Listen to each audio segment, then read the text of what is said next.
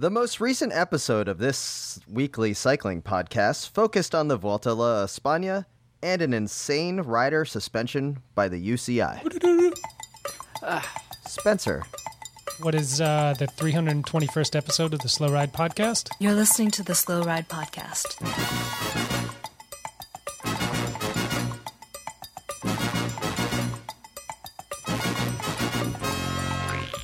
Bikes, advice, and rumors straight from the source. The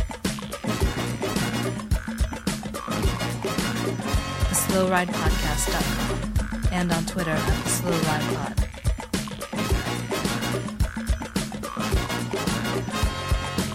Enjoy the ride. This is Tim in Orlando, Florida.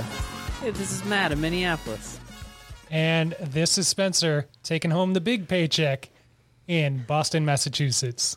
Ah, Spencer, good job. I was going to say episode 322, but that's because I don't know how to count. Well, you would have lost that double jeopardy. Yep, that's true. There is so much as always to discuss in what has been an epic year of professional bike racing here on the podcast, but who are we kidding? There's more drama off the road than on, and that's what we'll probably be focusing a lot more on.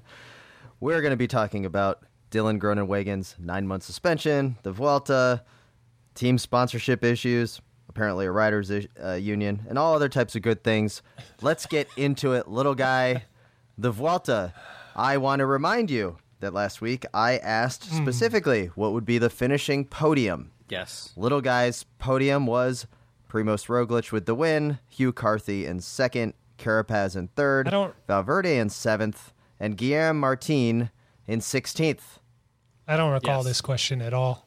I remember this question. Spencer, your podium was Hugh Carthy in first, Dan Martin, American Dan Martin in second, Primoz Roglic in third, Valverde in fifth, and Sepp Kuss in 16th.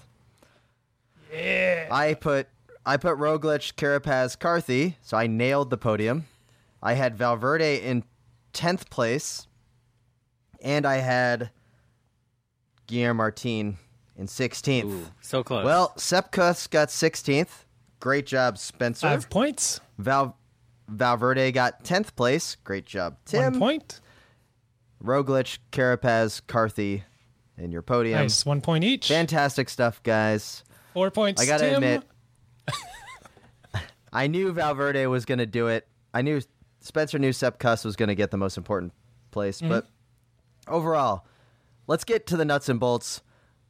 Little guy, were you impressed with Primoz Roglic's win at the 2-week Vuelta a la España? 3-week. Yes, very great ride. He did seem a little bit like on the 17th stage. He was about to run out of gas on that last climb. So it got a little scary there, I think. Did it?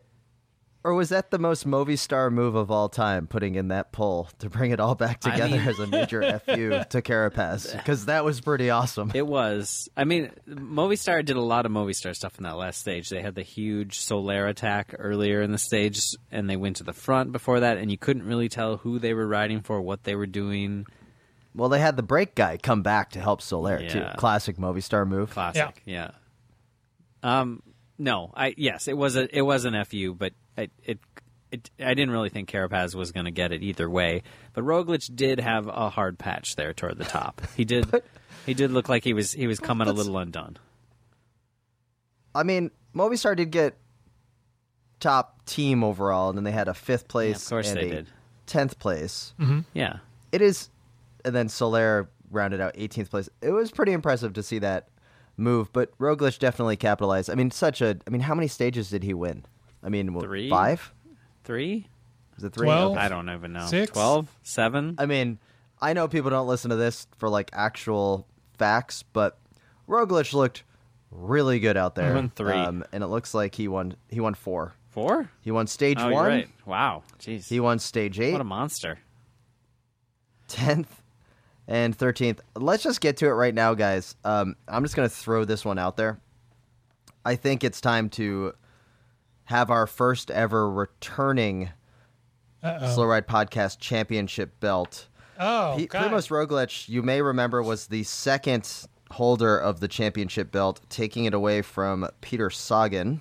Wow, so long. And Mathieu van der Poel had it for what seemed like forever until the pandemic hit, and Lachlan Morton kept the nation captivated for riding really long distances on gravel roads. We laugh. We then, on episode 316, a month and a half ago, gave it to Hershey. Oh, yeah. Who we assumed would be a transitional champion.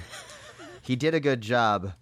But I have to say, Primoz Roglic, with this performance, exactly, the Joe Biden of the championship. There's no shame in that. There's no shame in that. It's great, but yeah. Yeah, I would just say that Hershey, it was a wonderful time, but Primoz Roglic winning 4 stages at the Vuelta, winning LBL in epic fashion over the premature celebration of Julian Alaphilippe. Roglic, gentlemen, I will throw this out there to the committee of 3 that Roglic has retaken the belt here on episode 321 of the Slow Ride Podcast. Yeah, I think we got to give it to him. I can't make a really solid argument against it. Yeah, he deserves it. I think he gets it by a bike throw. By a bike for throw. Sure. The only way I could argue against it is if you go to listen to the most recent Life in the Peloton interview with Hugh Carthy, and when Hugh Carthy recites the entire menu of a restaurant in his hometown and then gets third in the Volta and wins a stage, that almost gets you the belt, I think. It was so goofy. But I think Primoz gets it. Maybe raises you up. Yeah. Hugh Carthy, I think, is quickly becoming Little Guy's favorite rider. I love him. In the Slow Ride Podcast Green Room, I believe Hugh Carthy came up a solid 10 minutes, and he doesn't listen to the Slow Ride Podcast. He doesn't. So it doesn't matter. I'm going to keep putting that drop in. Okay, so Roglic is the first two-time wearer of the Slow Ride Podcast championship belt. And for those keeping track at home, Marianne Voss was the inaugural foundational champion of the Women's Championship belt, which still rests with Carmen del Alvarado, who absolutely slated it at the European Cyclocross Championships. So that belt is staying put as is. So back to the Vuelta, gentlemen. Overall, I thought it was a fun race. I was able to watch a fair amount of it. Admittedly, the last 5 days, I have not watched any of it except the mountaintop finish. I did think that after the time trial, it lost a little bit of steam because it was clearly Roglic's race to win. So I guess maybe put time trials on the second to last or last stage if you want to keep me captivated for all 18 stages. I wanted to ask, have you guys turned a corner on time trials on me here? Because I feel like they have played a pivotal role. 2020 is just a wild year. Let's just can we agree on that? Because everything's upside down. It's all gone wrong. Yeah, I guess we like time trials now. I don't know. I think you got to put them on that last weekend. Oh God, I can't even believe I just said that. There's nothing worse than a transitional stage on a Saturday or a sprint stage on a Saturday, and then a time trial as well. Those are the worst things. Put the mountains when the eyeballs are on the race. Yeah. I want to believe that it's less the time trial and more the circumstance, but we had 3 great Grand Tours that were all decided by the smallest of margins that we've seen in a long time. Yeah. And I think maybe that's what made the time trial so much more exciting, so is that you didn't have a dominant time trial guy who was going to get 4 minutes on everybody, Are these 3 Grand Tours all within a minute? Yes. Pretty close, if not a minute. They're definitely under 2 minutes each. No, definitely, yeah. We'll have the statisticians take a look at that. Yeah. What's amazing here at the Vuelta, there's only 2 riders that were in the leader's jersey, right? It was clearly Primoz Roglic's race to win from stage 1. Yeah. And then Carapaz put up a hell of a fight. Mm-hmm. Carapaz clearly is the future of Team Ineos. If they let him focus on the Tour in the way that he should have this year, I think I'm sorry, Bernal. I know Bernal's getting the big bucks, but Carapaz now has had 3 amazing Grand Tours. He's won the Giro. He had a solid Tour de France when he was brought in. They moved his program forward, and he still performed very well. Yep. And then he put up a hell of a fight against Primoz Roglic, one of the best time trialers in the world. Mm-hmm. Yeah. But I just think, as we talked about in the championship belt, Roglic has clearly proven that he is an all-arounder. Yeah. Yeah. It's maybe a recency bias for me with the Vuelta, but this last stage, maybe you guys are with me on this.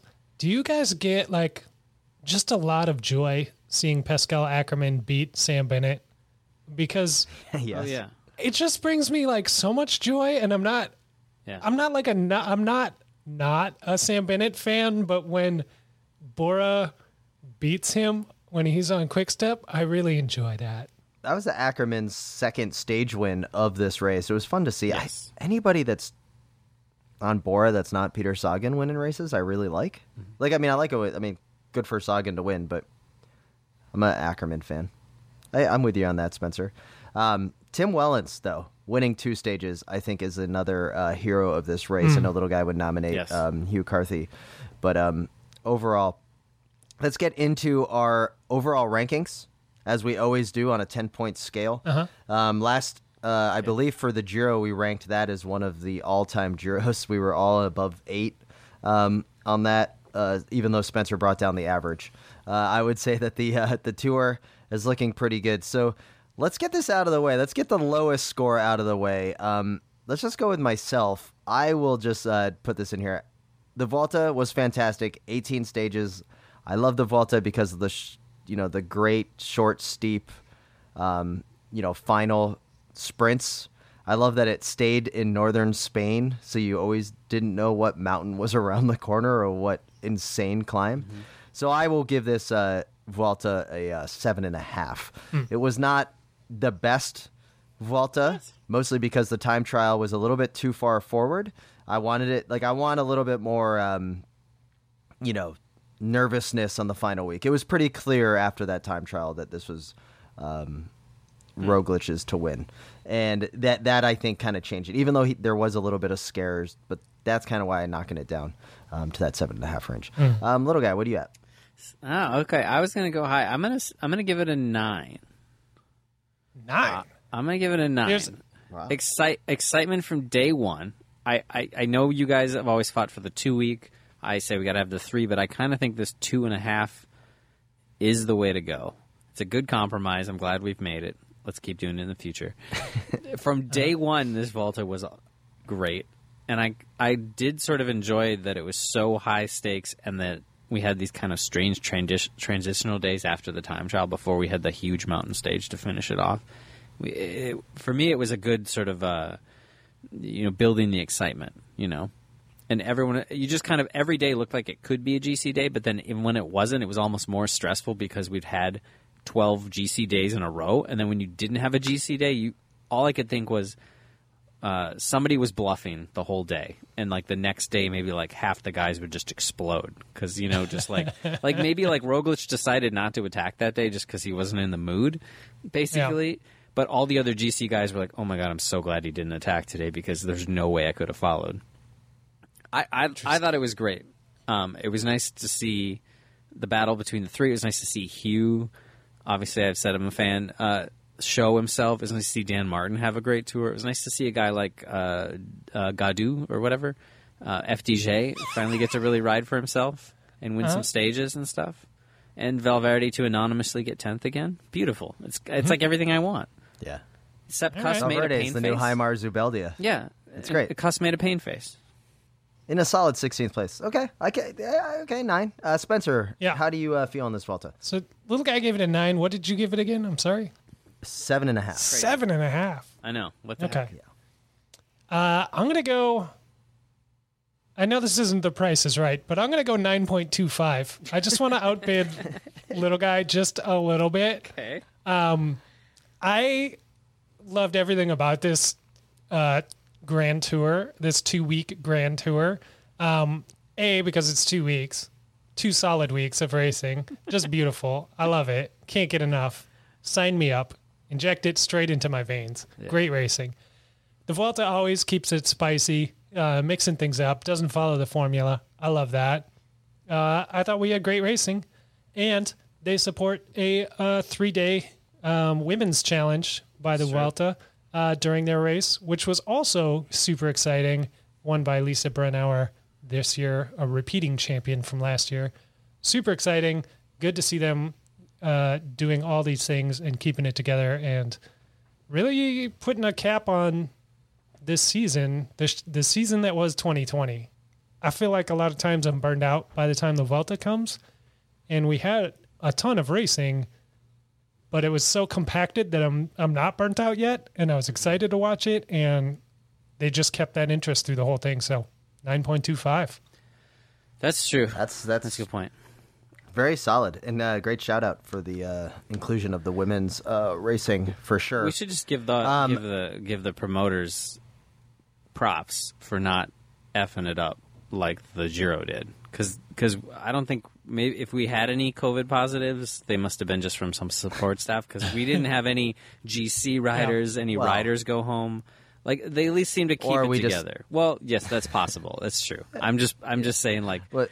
We didn't, we also didn't have. Does a great job of announcing positive tests. Well, we also didn't have the riders. We didn't have the riders like at the Giro. There was a lot more rider anger toward the promoters, which we don't often see. Yes. Really, you didn't think that there was any anger when they wrote a letter? I don't know how they got the computers, but they wrote a letter and they all loaded up on a team bus. Yes, and shrunk it down. Yeah, a little bit. Yeah. I mean, that seems a little angrified. Okay, shout out to friend of the pod, Mitch Docker, for finishing the Vuelta. And gentlemen, without looking at the results, tell me what place and how far behind Chris Froome finished. Do not check the results. I have no idea. Very far behind, though. We did win the 2011 Vuelta today. Yeah, you got a trophy. You must have done pretty good. Yeah. I'm going to say...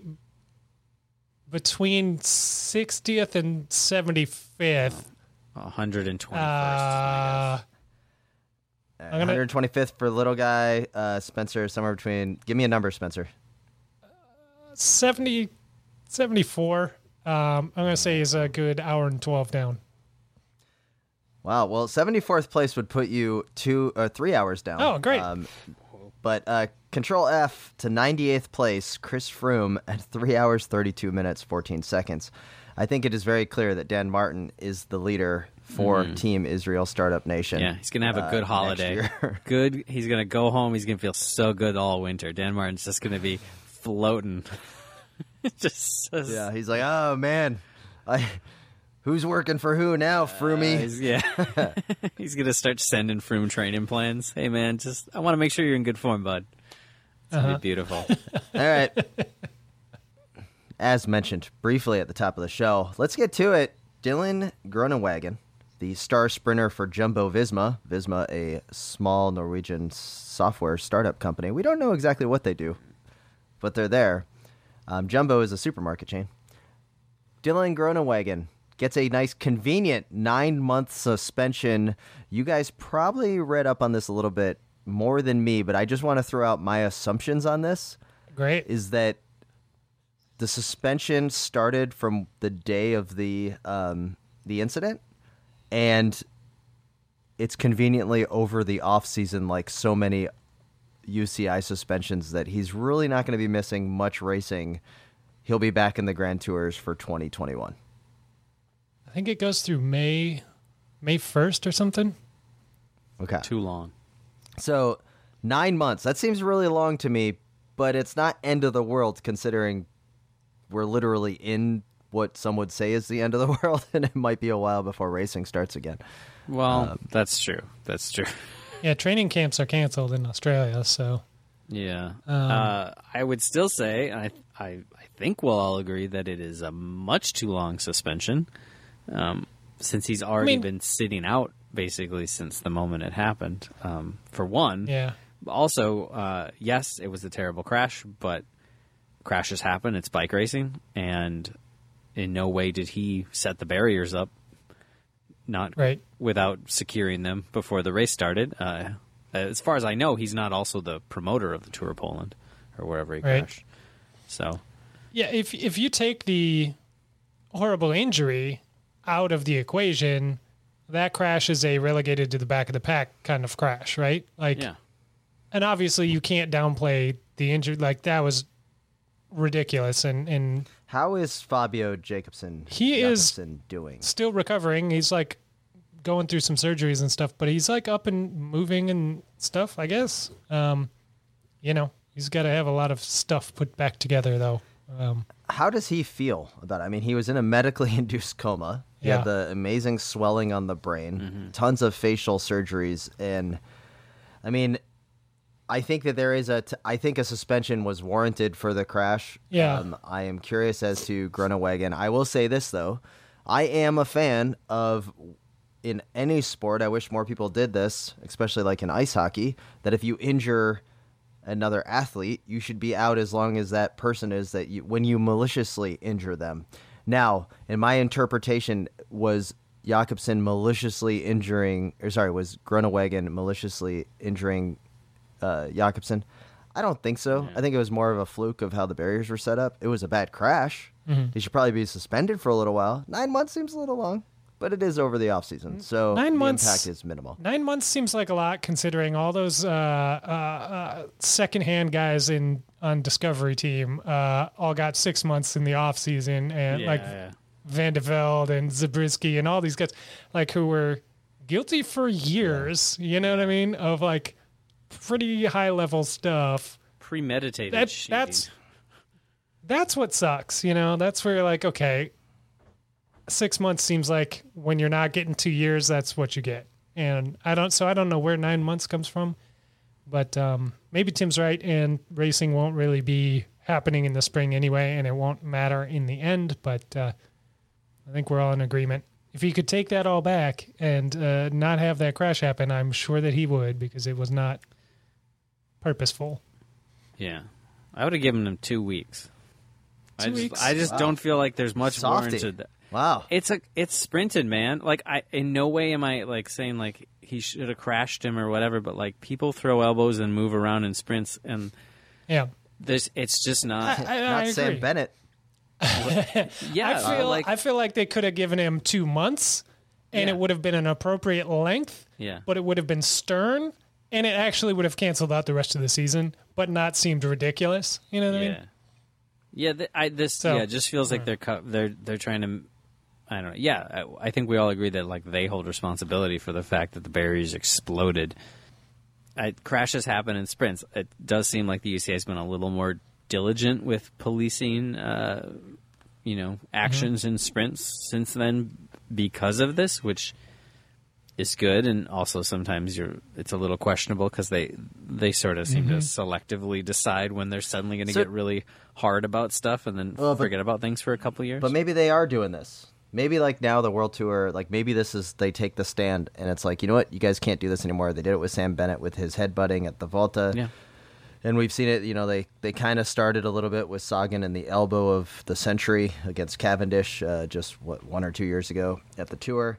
Maybe this is a step in the right direction. You know, Formula One, every race, they have a race jury that is there watching whatever the hell happens on the track, and they're constantly dishing out the punishments that need to be, you know, drive-through penalties and all that. Maybe this is the UCI finally taking a little bit of responsibility for the setup now. They deserve all. If they're going to do that, then they need to actually make sure that, you know, Evan Pohl isn't going off the course over the other side of a bridge. They got to make sure that Chloe Dygaard has actual padding at the apex of the turn at the World Championships of Time Trialing. Mm-hmm. I mean, they got to step up their game, but if it's truly for rider safety, then I'm okay with there being some kind of punitive measures to, you know, make people think again about what they're doing. So anyway, ding, ding, ding, ding. The bell means they're all done. It's over. Good night, NTT. The team is gone. Wow. Okay. I'll just call it now. I guess I'll get on the phone with them. Whoa. Stop the count. Are we sure that they're done? Throw in the towel. As much as they say that they have a new sponsor real close to signing on the dotted line. This is a story we have all seen before. I'll put this one down as a super rookie guarantee that on November 8th, 2020, at 10:10 Eastern Time U.S., NTT Data will not be naming a new sponsor that they are over. Other riders leaving us after the conclusion of the 2020 road racing season. Ian Stannard, who is being forced to retire due to arthritis. Heck of a good career. Probably could have been even more. I saw kind of almost like a remembrance of his career, or obituary of his career, if you will, where he, was dishing out top fives like nobody's business, and one of the strongest riders to ever come out of Great Britain. Yeah, not a lot of pizzazz, but a lot of diesel power there. He's going to have a great Zwift career. Sadly. Maybe he can go on the gravel. Good luck, Ian, with your arthritis. Also, earlier you mentioned Mark Cavendish. Bahrain Merida released their slew of signings today. He is not among them. Yeah. Thank you for that. So this may be the end. And isn't McLaren no longer the sponsor of Bahrain McLaren anymore? I don't think so. Yeah, I think they are pulling out. I think, and it's one of those like classic, like placeholder names, I believe, like kind of on the second side. So Ian Stannard, Mark Cavendish is more than likely going to retire. Hell of a good career, Mark Cavendish. But one of USA's most, not popular cyclists, but one of USA Cycling's probably most... award-winning cyclists? I don't know how to put this. Like the king of the U.S. domestic racing scene for a few years, Rory Sutherland, who came to the U.S. after riding for Rabobank, where he had a little incident. He comes over, serves his time here in the U.S., if you will, and absolutely dominated for Navigators and HealthNet Maxis. Yeah. I'm trying to think of what other teams he might have been on. I should probably just look this up on the old website as I go through. Yeah. But he was on Movistar. I actually like Rory Sutherland. He was always like a consistent fellow. He just seemed like a fairly popular rider amongst most of the professionals. Yeah, he's a worker. But yeah. Finishing his career at UAE and Israel Startup Nation this past year. He was on Ouch Professional Cycling. Oh, yeah. Big time. For the 1 year of glory for Floyd Landis' comeback. I don't know where he was racing in 2005, 2006. It is not showing any teams there, just kind of like maybe 2 years of nothing. Yeah, that's weird. I don't know. Yeah. So anyway, with that news, gentlemen, I think it's time to go to the Prem Lap. And so let's check in with Michael Matthews.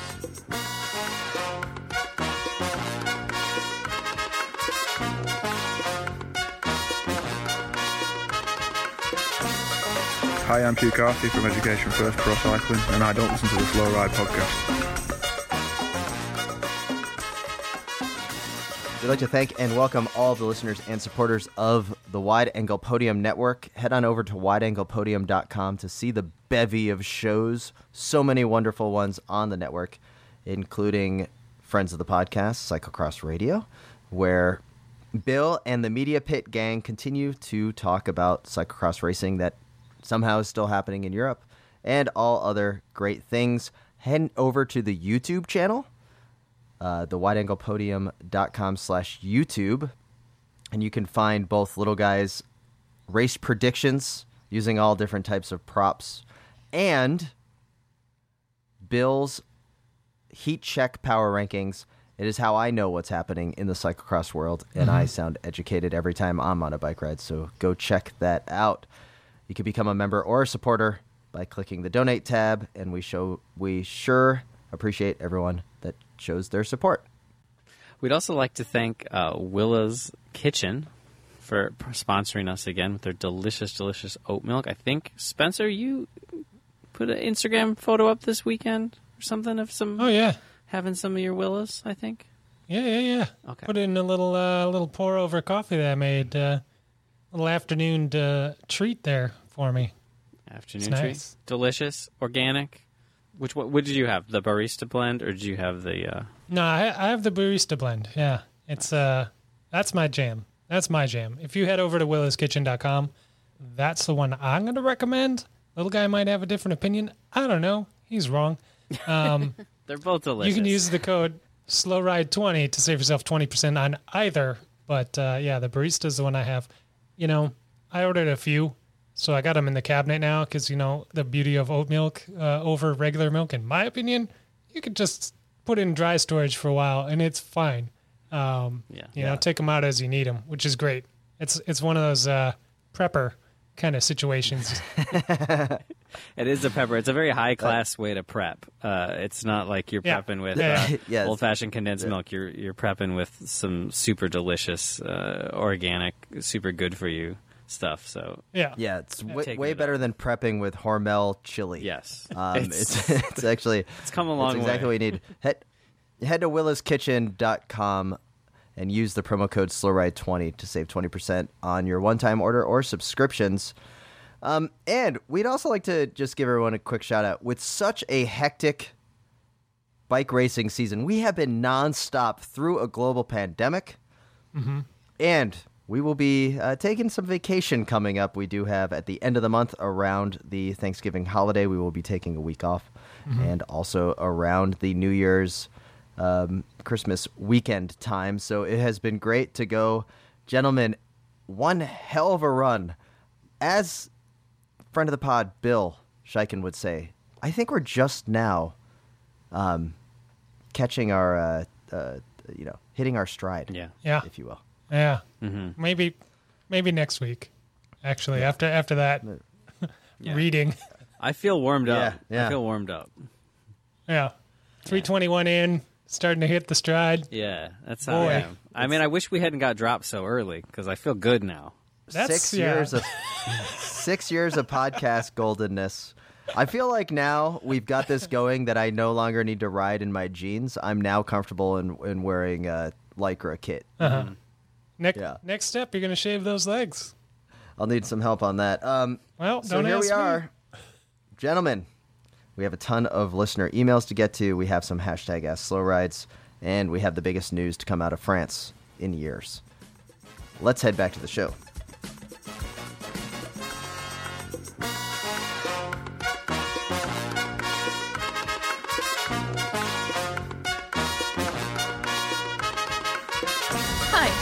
And you're listening to the Slow Ride Podcast.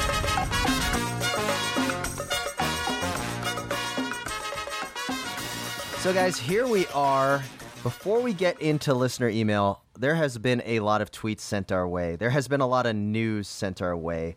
We have asked the question everyone wanted to know is if Quinn Simmons is doing okay after the presidential election was finally decided. Little guy, what were you doing when you found out that they finally made the call and Joe Biden, a road cyclist, there have been many pictures of Joe Biden riding a bike out there. What were you doing when an active, more athletic cyclist became president of the United States? All right. I want to preface this by saying I'm not making this up. This is real. It sounds like malarkey, as Joe Biden would say, because it sounds too on brand. But I was, my buddy Colin can back me up. I was standing in my backyard talking to Colin about Klein bottom brackets. And midway through us talking, he went, oh, and he looks at his phone and goes, hey, they just called it. And then we started hearing people bang on pots and pans like all around the neighborhood. We were talking about bottom brackets and Kleins and like different ways to get them out and whatnot. Amazing that during a conversation about Klein bottom brackets, your friend looked down at his phone to see what else was going on. Perhaps a little disinterested. Tell me more about that bottom bracket. He began this conversation. I did not start this conversation. And he quickly realized his mistake. He's like, oh, what did I do? Yeah, I got this old bike in the garage. I think the bottom bracket's stuck. Oh, it's a Klein? Oh, no. I got to get out of this. How can I get out of... Oh, thank God. The news like came through. Oh, no, don't worry. We finished the conversation. It's like you asked the guy with a beard at the bike swap why he wanted a quill stem. Oh, no. Like, just some things you just don't do. Slow Guy, that's on point. It's very I will say that when I found out, when I was, I was actually getting a little Highmar on his pedal bike so he could hit some of the ramps in the backyard. So nice. Also, bikes were surrounded. And Spencer, yourself, anything on brand as that? Just scrolling Twitter, I think, which is pretty on brand. Yeah, that's on brand. On brand. That's right. We definitely had some fun. That rolls right into a classic hashtag slow ride question. This one comes to us from Chineko. Hits us up, hashtag Ask Slow Ride. Can we get a draft of the worst political takes from cycling personalities? And then he copied Vodders in on that one. I will say we got a Vodders follow, so maybe he's listening to the pod. Thanks for listening, Jonathan, to the greatest show I'm sure you've ever heard. I know they're, the EF is offering all their riders a one-year contract after 2020, which is pretty nice. That's classy. I do appreciate that. I do like that. I do think Mitch should probably be a 2 or 3 year contract. So if you are listening, maybe slide that one across the table for us. Easy. Yeah. Tell them it's from us. Yeah. That'd be fantastic. No brainer. Vodder's take was pretty much, which was then deleted. I think kind of was just the classic. How can anybody celebrate? The chaos that is in the world. Some would say very front range elite point of view, but is what it is. I don't know if I have any other specific takes. I'm sure Lance has done some things, but I don't have the tweets. Certainly loaded. Done some things that nobody knew about before this week. Apparently, my God, that is some news. Do you want to tee this one fully up? And not really. Just wait. No. What happened? Oh, it just. I think it was Peter Flax who was it. Who brought it up on Twitter. It was just that I guess Lance and Ivanka went on some dates in like 2006. Which wow! It turned out a lot of people were like, "Yeah, you didn't know that." I didn't know that either. I had no idea. Horrifying on so many levels. But here we are. Not surprised. 2020, as you say. Pretty disturbed. So we have talked in the past about the climbing chain, necklaces of choice of the swift and the svelte racers climbing the mountains that want the lightest bike possible, but apparently carrying 20 grams of lead weight around their necks or half a pound of lead is okay. So Michael Kirby tweets us, "Hey, Slow Ride, what are the qualifications for owning and wearing a climbing chain? Can they be freely given as a gift? Asking for a friend." So, 2 questions here. Mm-hmm. One, who can wear and own a climbing chain? I think maybe I haven't fully thought this through, but I feel like if you're willing to go full Schleck, you can wear a climbing chain. And I feel like if you're not willing, maybe maybe just keep it in the back of your mind as a good idea someday. Spencer, I think that you nailed it. I think that that's actually really good advice. If you're willing to go full Schleck for the new Vodders, I know you're just listening to the podcast. Full Schleck is when you go fully unzipped. Mm-hmm. Mm-hmm. I think then you can wear the climbing chain necklace. I'm with you on that. What do you think, little guy? Yeah. That's good. I think, it's sort of its intention. Even if you're a big guy, maybe you're going to go in the break. You're going to fully unzip it, and you're going to, just go for the long move. So, yeah. Uh-huh. There is nothing. There are some classic climbing chains. We've talked about this on the pod. A friend of mine here in Orlando has, I think it's like the St. Christopher necklace for, the patron saint of travel or whatever. There's all different types of ones. Missy the Missile had the petrified piranha on necklace. Mm-hmm. Tinker Juarez has had all types of great necklaces. But the question Kirby wants to know, can they be freely given as a gift? Yes and no. You guys can give me a necklace. I'd like that. But you know, it has to meet my style. I have standards. Mm-hmm. I don't want like just some friendship necklace that you you know you braided. It's just a half a heart, you know, like and I'll wear the other half. Yeah. Here's a conch shell necklace I bought for you in Key West, guys. You know, why don't you wear that or the hookah necklace? Yeah. Or a bolo tie. Like, you know, you could get me one. I'm not going to wear it. So you got to make sure if you're going to give someone a climbing chain, it's okay. Yeah, it's a tough one. Yeah. Do you know that they're willing to go full schleck? Yeah, that's what you got to know. You have to know, are they – do they have that cycling panache? Mm-hmm. If they have panache, then I'd say go for it. Give them the chain. Maybe it works out. If it's a riding buddy that you're going to buy a necklace for, make sure that they appreciate it and wear it, and that they, or if you give it to them, they may just stop riding with you because they'd be like, "You read me wrong. I'm never someone that's going to wear one of these because I care about how much my bike weighs or whatever ridiculous notion those are." So Kirby, thanks for the tweet. Hashtag Ask Slow Ride. Bill Shiken. This morning, the Cyclocross Heat Check filed a petition for an injunction in the U.S. District Court for the Middle District of Florida to prohibit the Slow Ride pod from using any derivation of sauce as a nickname. Wow, that's big trouble. Yeah. The big trouble that we have is that our lawyer is the same as his lawyer. Yeah. I agree. I don't like people using the name Sauce in a nickname. I don't, you know, I mean, unless someone else gave you that nickname. Yeah. I mean, this is clearly a throwback to our listener email from the other week where I don't want Sauce was offended by our putting Mathieu van der Poel in a cool cyclist club, which I'm also offended by. So I feel like I'm maybe a Sauce by default, but... I can see, you know, if it's going to be a long, drawn-out legal battle, I don't know if it's worth it. All right. I'm with you. No sauce for you, Spencer. We will find another nickname once again. Hashtag Ask Slow Ride. Opinions on Sunweb riding and racing with mud guards at La Vuelta 2020. Aero benefits, maybe? Are there classic mud guards in the history of cycling races? And this comes to us from Guillermo Turgeon. Sunweb was using one of those ass savers, so the fenders that roll up underneath the saddle. I don't know the benefit. Little guy, have you ever used the ass saver? Like, I mean, you're still going to get the spray on your jersey, right? It just kind of protects the white shorts, so maybe Mathieu van der Poel should be the only one wearing these. I mean, what do you think? I like that. Only van der Poel can use it. No, I've never used one. Full fenders are bust. That's what I say.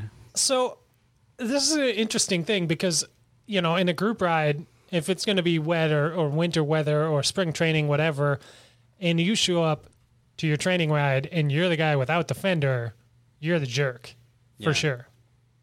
If you show up to a bike race and you got fenders on your bike, you're the jerk, right? Like you're like guy with fenders. Like I don't think anybody's going to do that. But these little ass savers are different because they're like, I know being wet is terrible and nobody likes it, but we have made fenders not a thing in bike racing. Which is kind of dumb. But I still don't want to be wet, but I don't care if you're wet. Mm-hmm. You know? Like, so it's an interesting thing where you're like, I realize... Like it's the most American of fenders. It is. Right? Like, it's like, I only care about myself, not you. Mm-hmm. It's very selfish. Yeah. It's like... Very, very selfish fenders. So I'm personally, I'm always offended when people have them because I'm like, oh, okay, I see how it is. You don't care about me. How did you feel, Spencer? Because I was not a full fender rider in the Twin Cities when we were riding up there. Little guy was always the prime wheel that you wanted to be behind. You jerks 100%. Were always the guys that showed up with no fenders. I always had a Planet Bike fender. I always would wear that fender, but that was the one that came off the C-post at like the... You know, would just cover from clip on 10 o'clock to 2 o'clock on the top of the wheel. Useless. So you'd get a little bit of that spray coming back, but you wouldn't get the full fender protection that you had. Was that okay? Was that like that's better than an ass saver? Yes, I feel it is. Yep. What you guys think? Yep. Maybe in a couple years we'll see if they do work out the aero benefits of fenders in some way that the domestiques start showing up with fenders for the rainy races, you know, like like half a quick step shows up with full fenders, and you know those guys are just going to sit on the front all day. Alaphilippe can sit behind it, make sure the watch stays clean. How did this become a thing that is not cool? Because if you're going to sit in a 9-man train all day, well, wouldn't you want your teammates to have fenders on their bikes? Yeah. Like, I don't know how we got here. So they could deliver you in the cleanest fashion ever to the finish line. Well, yeah. I mean, it's also such a power move to show up and say everybody knows that fenders, like you lose a watt or two, but you still show up with all your workers with fenders, and you're like, it's okay.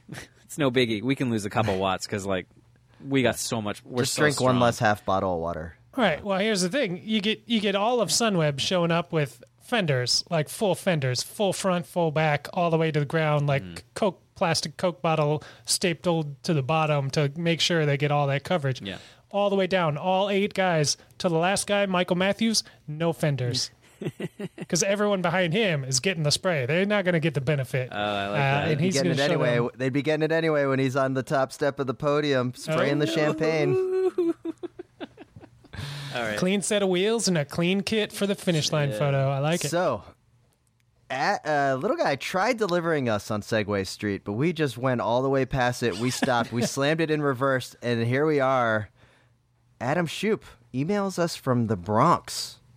And he says, cycling's luxury watch problem?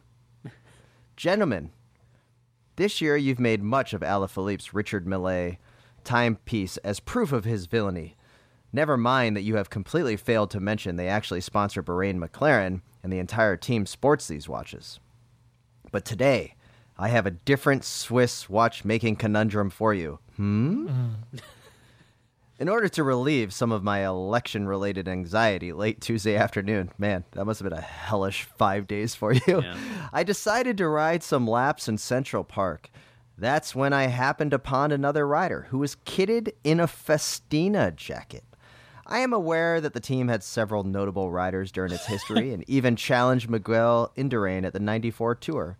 But all I can think of when I see this jacket is the Festina affair, and a beautiful photo was taken. Do you guys have this photo open? I've looked at it many times. It's burned into my memory. It's got I think it's a Cervelo. We've got ankle socks on. Of course we do. On the Rafa climbing shoes, but he's on full tights. So you guys give me crap for when I'm wearing like knee warmers and I have the calves. Like I could not go bare ankle. I mean, this is the rider's choice. Good for him. Never shaming what anyone wears on a ride. But I am not... I can never go bare ankle. I go bare calf, but not bare ankle. I'm just going to throw that out there. In the full Festina kit, looking resplendent. Oof. And Adam continues. The photo is not conclusive, but I believe he may also be wearing a Phonak hat and gloves. Yeah. Everything is clashing, but held together by the singular appeal to doping. Yeah. So my question is, what should I have done? A, nothing, which is obviously what I did. B, rode up alongside him like Lance rode up on Christophe Basson's on the Alpe d'Huez. Oh, man. Did I just nail that number? Yeah, you nailed it. Yeah. Kind of. On the Alpe d'Huez to tell him it was a mistake to wear that kit without also sporting a Laurent Bouchard mullet, the only proper way to wear it. C, made a siren noise, pulled him over, and made a citizen's arrest for wearing cycling attire from 2 of the teams the Guardian newspaper has named as the top 6 cycling team jerseys not to wear. Paced him up Cat Hill shouting, "Allez, allez, EPO, EPO." Other, as determined by Matt, Tim, and Spencer, 2/3 majority required, with runoff voting as necessary. Very technical. So first off, I respect people wearing any team jersey. We've talked about this prior to a certain, like when the team goes away, it is then even more beneficial to wear it. I don't have a problem with people wearing team kit if they're really into that team. So you guys know that I was really, really into Movistar, so I would wear a Movistar team kit. I'm all about that, like full kit wanker. That's me. I'll wear it. However, I do think that there's like a good solid, Spencer, you had the Crédit Agricole kit for all those years that you would still wear even when even when Crédit Agricole is still there, as an example. Yeah. I do think that there's like a 5-year moratorium, though. Like, after the team goes away, before you can start wearing it again. And a Phonak kit or a Festino watch kit, I'm all about. Like, a Festino watch kit, you're basically saying, yeah, I don't buy new cycling clothes at all. Yeah, no, that's true. Well, this guy clearly does, like, though. That's the thing. I think from some of the other apparel and choices, this person's obviously, they're not afraid of spending money on their cycling. No, not at all. So, or they weren't 10 or 15 years ago. Well, yeah. I mean, but like the bike and stuff, I guess maybe they had to, not. I don't give anyone shade. They're spending some money. They spent their money on the bike. They didn't have money for new kit. That's fine. Yeah. They also have like $500 cycling road shoes on. So like they spend money on the kit, which is fine. But bringing out the Festina jersey jacket combo, like that's a statement piece. It is. Like a Festina watch. It is the number one doping thing that happened. You know, like we obviously have bigger dopers, It was number one. It's number one in terms of being this huge notoriety. Thing at that race. Notoriety. In terms of 98. Obviously, Lance and everything is bigger in a larger cumulative way, but just for the effect it had at the time and the sort of like the fact that it gets brought up all the time in a very specific way. They were dirty before and they were dirty after, but 98. Top five doping scandals. Let's do it right now. Little guy, you forgot your asterisk and to say except for Christophe Moreau. I think he admitted he doped on Festina too. I guess one other thing, we can do top 5, Tim, but I just want to say that the Festina kit for me is so bad, but somehow it hasn't quite rounded the corner into bad good, and I kind of don't understand why, because I think it should have, but I don't like it. I hate it. I think this guy. I really respect his fashion choices, actually, but I think he didn't take it far enough is the problem. I think he needed like Rabobank full tights, and he needed, to throw in a couple other pieces to really, really drive the point home. Like, he's just kind of being subtle about it. Mm-hmm. Like, if you know, you know. But so let's outfit this guy then with the top 5 doping scandals. So clearly he's got 2 of them out of the way. Festina, I think we're all in agreement that is a top 5 doping scandal, right? Mm-hmm. Oh, yeah. I would say Phonak is definitely a top 5, with Landis being stripped of the Tour de France. That amazing 24 hours he had, he was like top of the world. Uh-huh. And now he's selling CBD. Tyler. So that other guy who, Phonak, Perez guy, yeah. Yeah. Perez and Tyler Hamilton swapping the blood bags. Yeah. That just amazing. Team Phonak / and then they were going to become iShares the next year. And iShares like, I'm out. Yeah, maybe we will do that. Best teams that never existed or only lasted 1 year sponsorships. That's true. I forgot about iShares. iShares could be a good one. Yeah. Okay, Festina and Phonak, definitely U.S. Postal. Yes, you got to. I would argue that's long term. I understand what you're saying. Like in the moment, the Festina thing shut down the race in '98. Yeah. Okay. Took away the French hope. I mean, who else do we have? I mean, we got to have Sonia Duval. We got to have Sonia Duval. I mean, we not only just Rico, but as we talked about earlier, they awarded Froome the 2011 Vuelta today because Cobo was a former Sonia Duval rider, got it taken away. He wasn't on Sonia Duval at that point. So who's really into Cobo at the time? I was really into Cobo. I was a very big Cobo fan. I stand by my Cobo. I like Cobo. Is this you in that picture, little guy?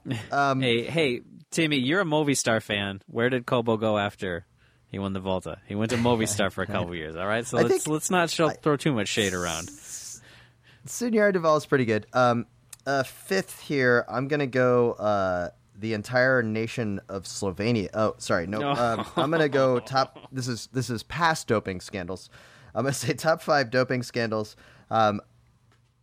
I think Rabobank has to be on here, right? That was like institutional doping all the way across the board. For good 30 years. Was it as big as Liberty Seguros and Operation Puerto? I think this guy's going to have to have some custom bibs made. That's the problem. He's going to have a Rabobank leg and a Liberty Seguros Once leg. Yeah. That rolls into like the Astana blue, that kind of gradient transitions to the postal top. Now this is a kit I want. I need to buy one of every one of these kits, bring them to a tailor's and say mix mash it up, go crazy. and I want kits that have four different teams and just have multiple mix-match doping kits. This would be amazing. Do you think we would get sued if the Slow Ride Podcast made like a limited edition Slow Ride Podcast shirt that basically just had all the elements of our top five doping scandals? Like you had like the Festina watch, like all segmented out, like the old combined classification jersey at the Tour. I mean, think about how hideous that thing would be. It's worth a shot. I don't think we get sued as long as there's not like a anything that says Roubaix on there or any red S's. Well, Festina was on Specialized, weren't they, when the doping affair happened? Hey, what team was Ulrich on when he got bailed on the Operation Puerto? It wasn't Bianchi anymore, right? No, he's back on Telecom. Telecom. Oh, that was a good-looking kit. That was a great kit. It was. Kit. Also, really good at doping. Put him on the jersey. Put him on the T-shirt. Wow. Yeah. All right. Well, Adam, thank you so much for the email. We always encourage everyone to email us any of your questions or advice that you need. Hit us up at theslowridepodcast@gmail.com. You can also find us on Twitter at @theslowridepod, and some amazing work over at our Instagram account at @theslowridepod as well. Mm-hmm. We'd like to thank Willa's Kitchen for their continued support of the Slow Ride Podcast. Head over to willaskitchen.com. Use the promo code SLOWRIDE20 for the best damn oat milk in the business. We'd also like to thank the members and the supporters of the Wide Angle Podium Network. Head over to wideanglepodium.com to find out more, and check out our YouTube page at wideanglepodium.com/YouTube. And with that, this is Tim in Orlando, Florida. This is Matt in Minneapolis. And this is Spencer in Boston, Massachusetts, reminding you to always wave at all your fellow cyclists that you see out on the road. The Slow Ride Podcast. Likes, advice, and rumors straight from the source. TheSlowRidePodcast.com and on Twitter at @TheSlowRidePod.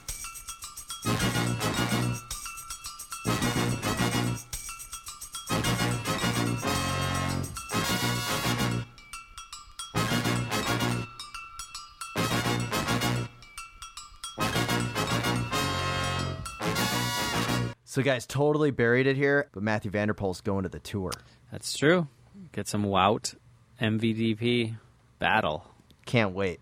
As you know, materials in cyclocross are very important. What do you think, Mr. Sven Nys? It's very important to have the good material when it's frozen, when it's dry, when it's summer, when it's wet. The tires are very important. It's all about technique. It's all about the good material. So we brought the Bike Shop Show back with a cyclocross focus. Same great format, new name, Bike Shop CX. Give it a listen. I think you'll dig it. Each week, Mr. David Palin and I talk about things that go on at our bike shop. We talk about things that go on in the pro cyclocross pit at all the big races around the country.